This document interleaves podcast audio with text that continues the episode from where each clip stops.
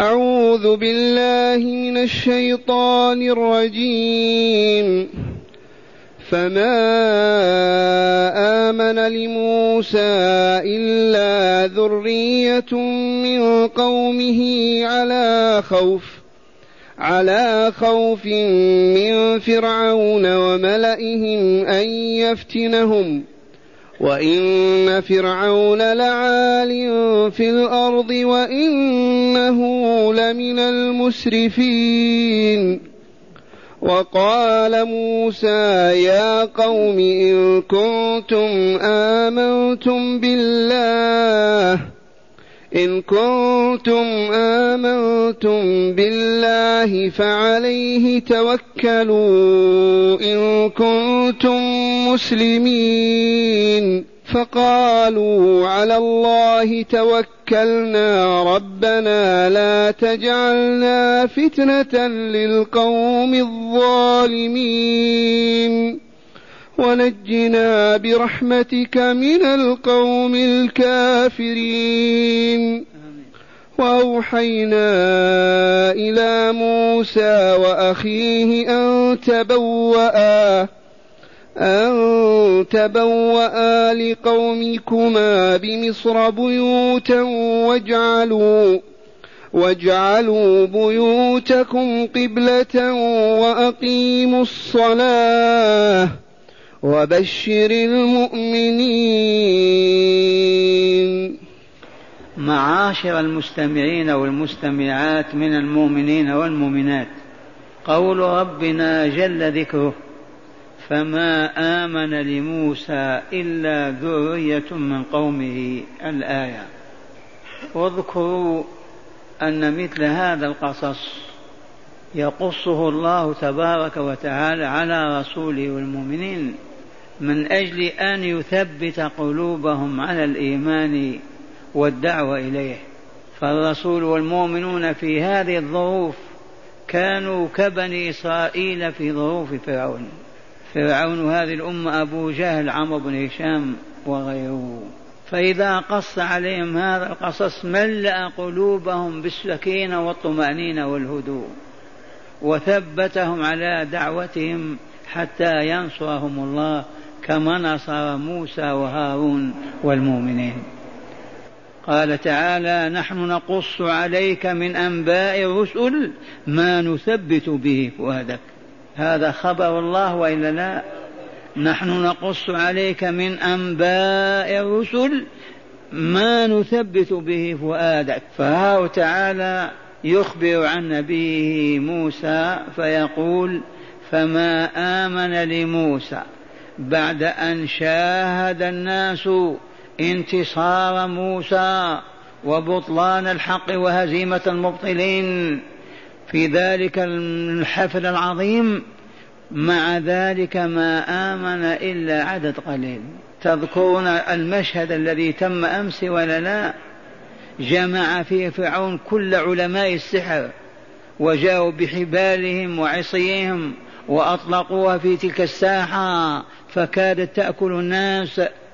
وألقى موسى بعصاه فإذا هي تلقف ما يأفكون. ثم آمن من آمن ولكن عدد قليل. فما آمن لموسى إلا ذرية من قومه أي من بني إسرائيل. ومن قوم فرعون أيضا كزوجته آسيا والماشطة وكمو من آل فرعون خمسا فستة فقط. أما السحرة آمنوا وقتلهم فرعون. فما آمن لموسى إلا ذرية من قومه على خوف من فرعون وملئهم أن يفتناهم لماذا أمن هذا العدد القليل وسماهم ذرية؟ لأنهم شبيبة وأحداث. آمنوا لما شاهدوا انتصار موسى. أما آباهم أجدادهم فكانوا هابطين ومشركين. لكن هذه الشبيبة أسلمت. لما رأت ما رأت من نصرة الله لموسى وأخيه. وقوله وملئهم يصح أن يكون ملأ بني إسرائيل أي رجال الحل والعقد عندهم. إذ كان في بني إسرائيل قبل مجيء موسى أناس لهم سلطة ولهم حكم مع دولة في دولة فرعون. فهؤلاء خافوا إذا آمنوا يعذبونهم أو يضطهدونهم. واللفظ يحتمل الوجهين وهما صحيحان. فما آمن لموسى إلا ذرية من قومه أي من قوم موسى على خوف من فرعون وملئهم أن يفتنهم. ما قال وملئه ملئ فرعون فقط وملئهم هم أشرافهم وساداتهم الذين لهم سلطة في الدولة فهؤلاء أيضا يخافونهم. إذا أسلموا واتبعوا موسى. خافوا منهم أن يفتنوهم. ثم قال تعالى وإن فرعون لعال في الأرض. وأي علو أكثر ممن يقول أنا ربكم الأعلى. ويقول ما علمت لكم من إله غيري. لا تسأل كيف فعل بعشرات مئات السحرة كيف صلبهم. وقتلهم. وإنه لمن المسرفين حقا المتجاوزين للحق والعدل. أسرف يوسف إذا بالغ وغال في جرائمه بلا نهاية فهو مسرف في ظلمه وعتوه وكبرائه وطغيانه وكفره فوق العادة متجاوز للحد. هذه الآية الأولى أتلوها عليكم فتأملوا فما آمن لموسى إلا ذرية من قومه على خوف من فرعون وملئهم أن يفتنهم. وإن فرعون لعالم في الأرض وإنه لمن المسرفين. لهذا يخاف منه. ما استطاعوا يعلنون عن إيمانهم. رجل من آل فرعون كان يكتم إيمانه. الآية الثانية وقال موسى يا قوم موسى الكليم عليه السلام واجه قومه المؤمنين. الذين آمنوا به من بني إسرائيل. ماذا قال لهم؟ إن كنتم آمنتم بالله ربا لا رب غيره وإلها لا إله سواه إذا فعليه توكلوا واعتمدوا عليه. ولا تبالون بتخويف فرعون ولا تهديده. واصبروا. دي كلمة موسى للمؤمنين من بني إسرائيل. فعليه توكلوا إن كنتم مسلمين. وهنا ملحوظة. الإيمان شيء والإسلام شيء. فقال لهم يا قوم إن كنتم آمنتم بالله إلهكم وربكم ولا إله غيره ولا رب سواه. فعليه توكلوا إذن إن كنتم مسلمين فالمسلم ذلكم الذي يسلم قلبه ووجهه لله. فلا يصبح لا يرى إلا ما يرى الله. لا يأتي ولا يترك إلا ما أمر الله. لأنه أسلم له ذاته ونفسه ووجهه. هذه كلمة واعظة وعظ بها موسى بني إسرائيل. فقال لهم يا قوم إن كنتم آمنتم بالله حق الإيمان فعليه توكلوا إن كنتم مسلمين. ماذا قالوا؟ فقالوا على الله توكلنا. أعلنوها في صراحة. على الله توكلنا ربنا يا ربنا لا تجعلنا فتنة للقوم الظالمين من فرعون وأشرارهم وبلادهم وأهلهم لا تجعلنا فتنة لهم يعذبوننا ويضطهدون ويفتتنون بنا. ثانيا ونجنا برحمتك من القوم الكافرين. توسلوا إلى الله بصفته صفة الرحمة. ونجنا يا ربنا برحمتك. نجنا ممن من القوم الكافرين حتى لا ينكلوا بنا ويضطهدون ويعذبونا. عرفتم بما توسلوا بجاه موسى أو هارون؟ برحمتك. نجنا برحمتك من القوم الكافرين. واستجاب الله ونجاهم. وكانوا ستمائة ألف. لما خرج موسى بعد أعوام أو أيام خرجوا معه وكانوا ستمائة ألف. واجتازوا البحر وغارق فرعون ومائة ألف مقاتل من جيشه ورجاله. ثم قال تعالى وأوحينا إلى موسى وأخيه من أخوه هارون ابن عمران عليهم السلام. وأوحينا إلى موسى وأخيه من الموحي؟ الله جل جلاله. كيف يوحي؟ يعلمهم بطريقة خفية. إما بواسطة ملك أو بما يلقي في روعهم ونفوسهم. إذ الإيحاء إعلام خفي سريع. وأوحينا إلى موسى وأخيه ماذا؟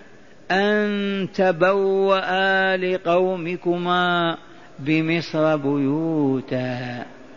وقالت العلماء المراد من مصر هنا الإسكندرية.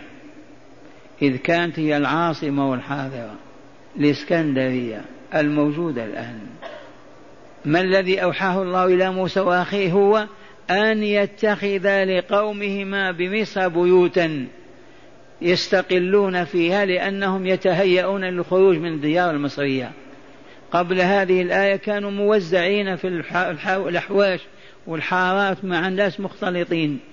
فلما أراد الله أن يخرجوا إذا أمر موسى أن يجعل لهم مساكن يستقلون فيها.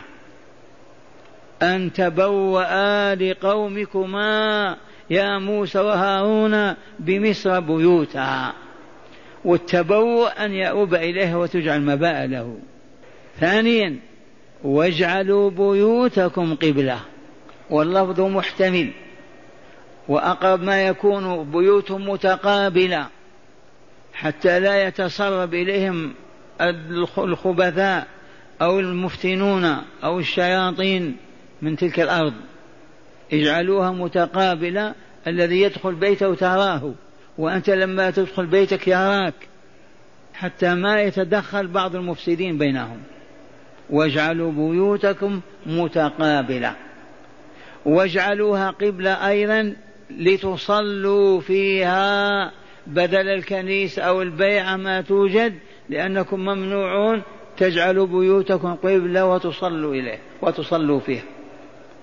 ولهذا قالت العلماء إذا المرء خاف من أن يصلي في جماعة يصلي في بيته ويتخذ من بيته مصلى يصلي فيه. قبلة يقتبل يستقبلها ويصلي. واجعلوا بيوتكم قبلة. أي اجعلوها قبلة للصلاة فيها واجعلوها متقابلة حتى لا يداخلكم العدو وينزل معكم. إذا دخل غير مؤمن يعرفونه لأن البيوت متقابلة. تخطيط رباني هذا من أرشد إلى هذا؟ الله عز وجل.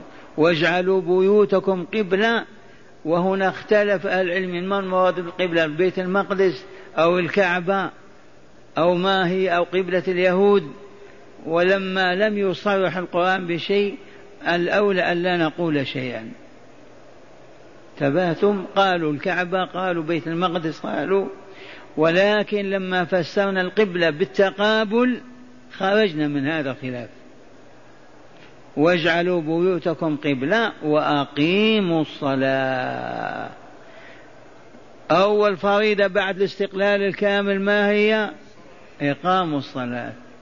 والله عز وجل جعل لهذه الأمة بعد الاستقلال مباشرة أن تقيم الدولة على أربعة أركان إقام الصلاة إيتاء الزكاة الأمر بالمعروف النهي عن المنكر لأنهم دولة مع موسى وهارون فقراء وضعفاء أقيموا الصلاة. منين الزكاة؟ منين الأموال؟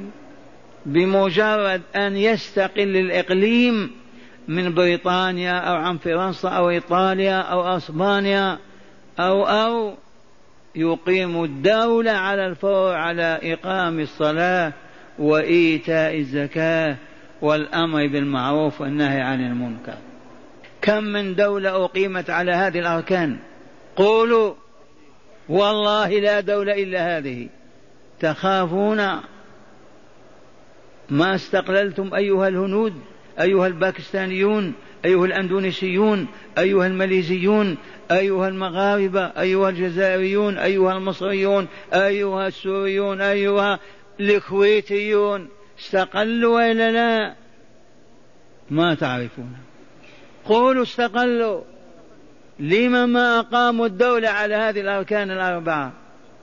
من صرفهم؟ من حال بينهم وبيننا فليجيبونا. بريطانيا حاشا. فرنسا والله ما أمرتم بها يا شيخ ما كانوا يعرفون هذا. ما شاهدوا منظرا في الأرض يشهد بهذا الذي تقول. ولهذا أقام الله دولة عبد العزيز ليقوم الحج له على الناس يوم القيامة.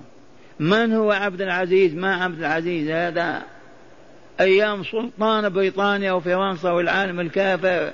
يقيم دولة في هذه الصحراء على أركان أربعة. أمر الله تعالى بها لتكون الحجة لله.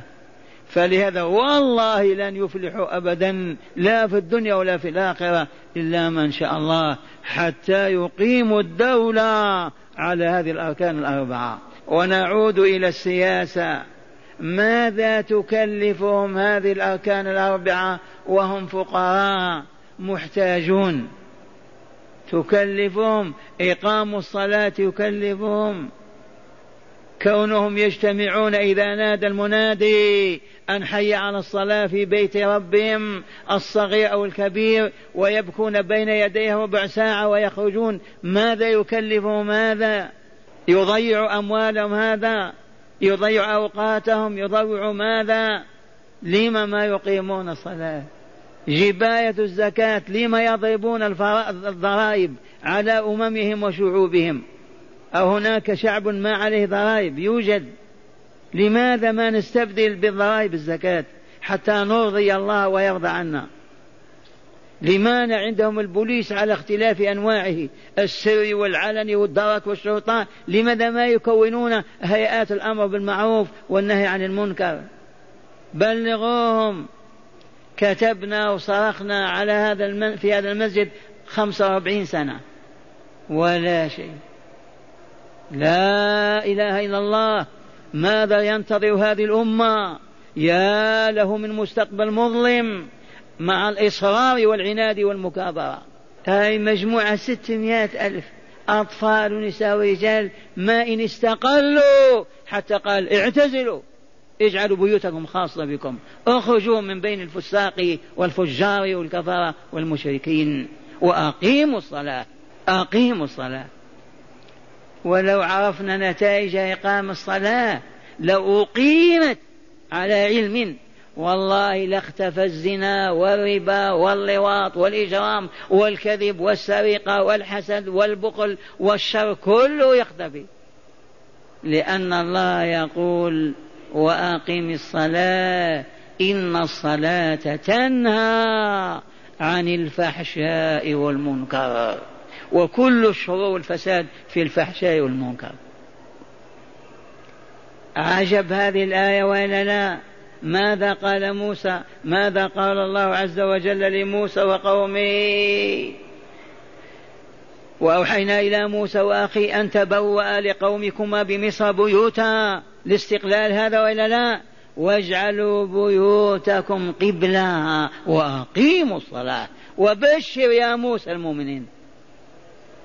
أيما إقليم في العالم الإسلامي يعلن غدا عن أنه يجدد عهد القرآن ويقيم الدولة على هذه الأربع. والله لبشرناهم بخير الدنيا والآخرة. إذا آمنوا وبشر المؤمنين إليكم هداية هذه الآيات فتأملوها. من هداية الآيات أولا تسلية الرسول صلى الله عليه وسلم تسليته ليصبر يتحمل. طغيان المشركين. تسلية الرسول صلى الله عليه وسلم حيث أراه كيف انتصر موسى بالمعجزات. ومع ذلك لم يتابعه إلا القليل من قومه. بعد الانتصار ما مشى معه ولا تابع إلا قليل. ثانيا التنديد بالعلو في الأرض والإسراف في الشر والفساد وبأهلها. التنديد من الذي يندد بهذا الله؟ التنديد بالعلو في الأرض والتكبر والاسراف في الشر والفساد وبأهلها وبأهلهما. أي أهل الشر والفساد. ثالثا وجوب التوكل على الله تعالى. لتحمل عبء الدعوة إلى الله تعالى والقيام بطاعته. ماذا قال موسى؟ وتوكلوا على الله إن كنتم مسلمين. وعليه فتوكلوا إن كنتم مسلمين. رابعا مشروعية الدعاء والتوسل إلى الله تعالى بأسمائه وصفاته. من أين أخذنا مشروعية الدعاء؟ ربنا لا تجعلنا فتنة القوم الظالمين ونجنا برحمتك من القوم الكافرين. قالوا برحمتك ولا متوسلين إلى الله برحمته. لا بسيد فلان ولا بالنبي الفلاني. لأن المسلمين فقدوا الوسيلة قرونا. ما أعطوهم إلا كلمة بحق فلان وجاه فلان. أعموهم عن مئات الوسائل. ما يقوم يصلي ويسأل لا يتصدق ويسأل لا يقرأ كلام الله ويسأل لا يمشي لله ويسأل أبدا إلا أسألك بحق فلان وجاه فلان. كذا وإلا لا الأحداث ما عندهم علم لكن الكبار ما تعرفون هذا؟ ما يعرفون وسيلة إلا أسألك بحق فلان أو جاه فلان. من أعطاهم هذه الوسيلة؟ الثالوث الأسود اليهود والنصارى. والمجوس حتى لا يستجاب لهم ولا تقبل لهم دعوة حملوهم على لا شيء. أسألك بحق فلان. أعوذ بالله. من هذا الذي له حق على الله؟ ما تستحي تهدد الله تقول أعطيني بحق فلان لا بحقك. قال الإمام الأعظم أبو حنيفة من قال هذا كفر. ما هو بمؤمن. كيف تهدد الله؟ تقول له ما تعطيني بحقك أنت. أعطيني بحق فلان عليك. وهذه علماء ربانيون وصلعاء ما يعرفون التوسل إلا أسألك بحق فلان وجاه فلان. ما شاء الله ما شاء الله. رابعا مشروعية الدعاء والتوسل إلى الله تعالى بماذا؟ بأسمائه يا الله. وصفاته يا عليم يا حكيم يا علي يا عظيم. اغفر وارحم وأنت خير الراحمين. واسأل حاجتك. خامسا اتخاذ المساجد في المنازل للصلاة فيها عند الخوف. من أين أخذنا هذا؟ واجعلوا بيوتكم قبلا وأقيموا الصلاة. سادسا وجوب إقام الصلاة. سابعا بشرى الله تعالى للمؤمنين والمقيمين للصلاة بحسن العاقبة في الدارين. الدنيا والآخرة. من أين أخذنا هذا؟ وبشر المؤمنين الذين استجابوا لله وأقاموا الصلاة. الله الله أين المسلمون وأين المؤمنون؟ هجروا كتاب الله منذ ألف سنة وهم يتخبطون في حيرتهم إلى الآن. ما أفاقوا ولا صحوا ولا ولو لأن المسيطر عليهم أعطيكم صورة وإذا لا هذه البرانيط التي على رؤوس أولادكم ما سببها؟ وتشاهدون وتسكتون. هذه تنفق على إسرائيل ملء الأرض ذهبا. متى يكفر المسلمون؟ متى يكون زيهم كزينا وها نحن نائمون سكارى. نبكي نصرخ اخرج الشارع تجد البرانيط على رؤوس أولادنا. كانت على الصغار الآن على الشبيبة يسوق السيارة والبرنيط على رأسه. كيهودي أو مسيحي والعياذ بالله. ولا انزعاج ولا انقباض. معناه أننا نساق سوقا إلى الهاوية. ويوم نقع لن ينقذنا أحد إلا الله. والله قد كفرنا بشرائعه وتعاليمه. والعياذ بالله. اللهم اشهد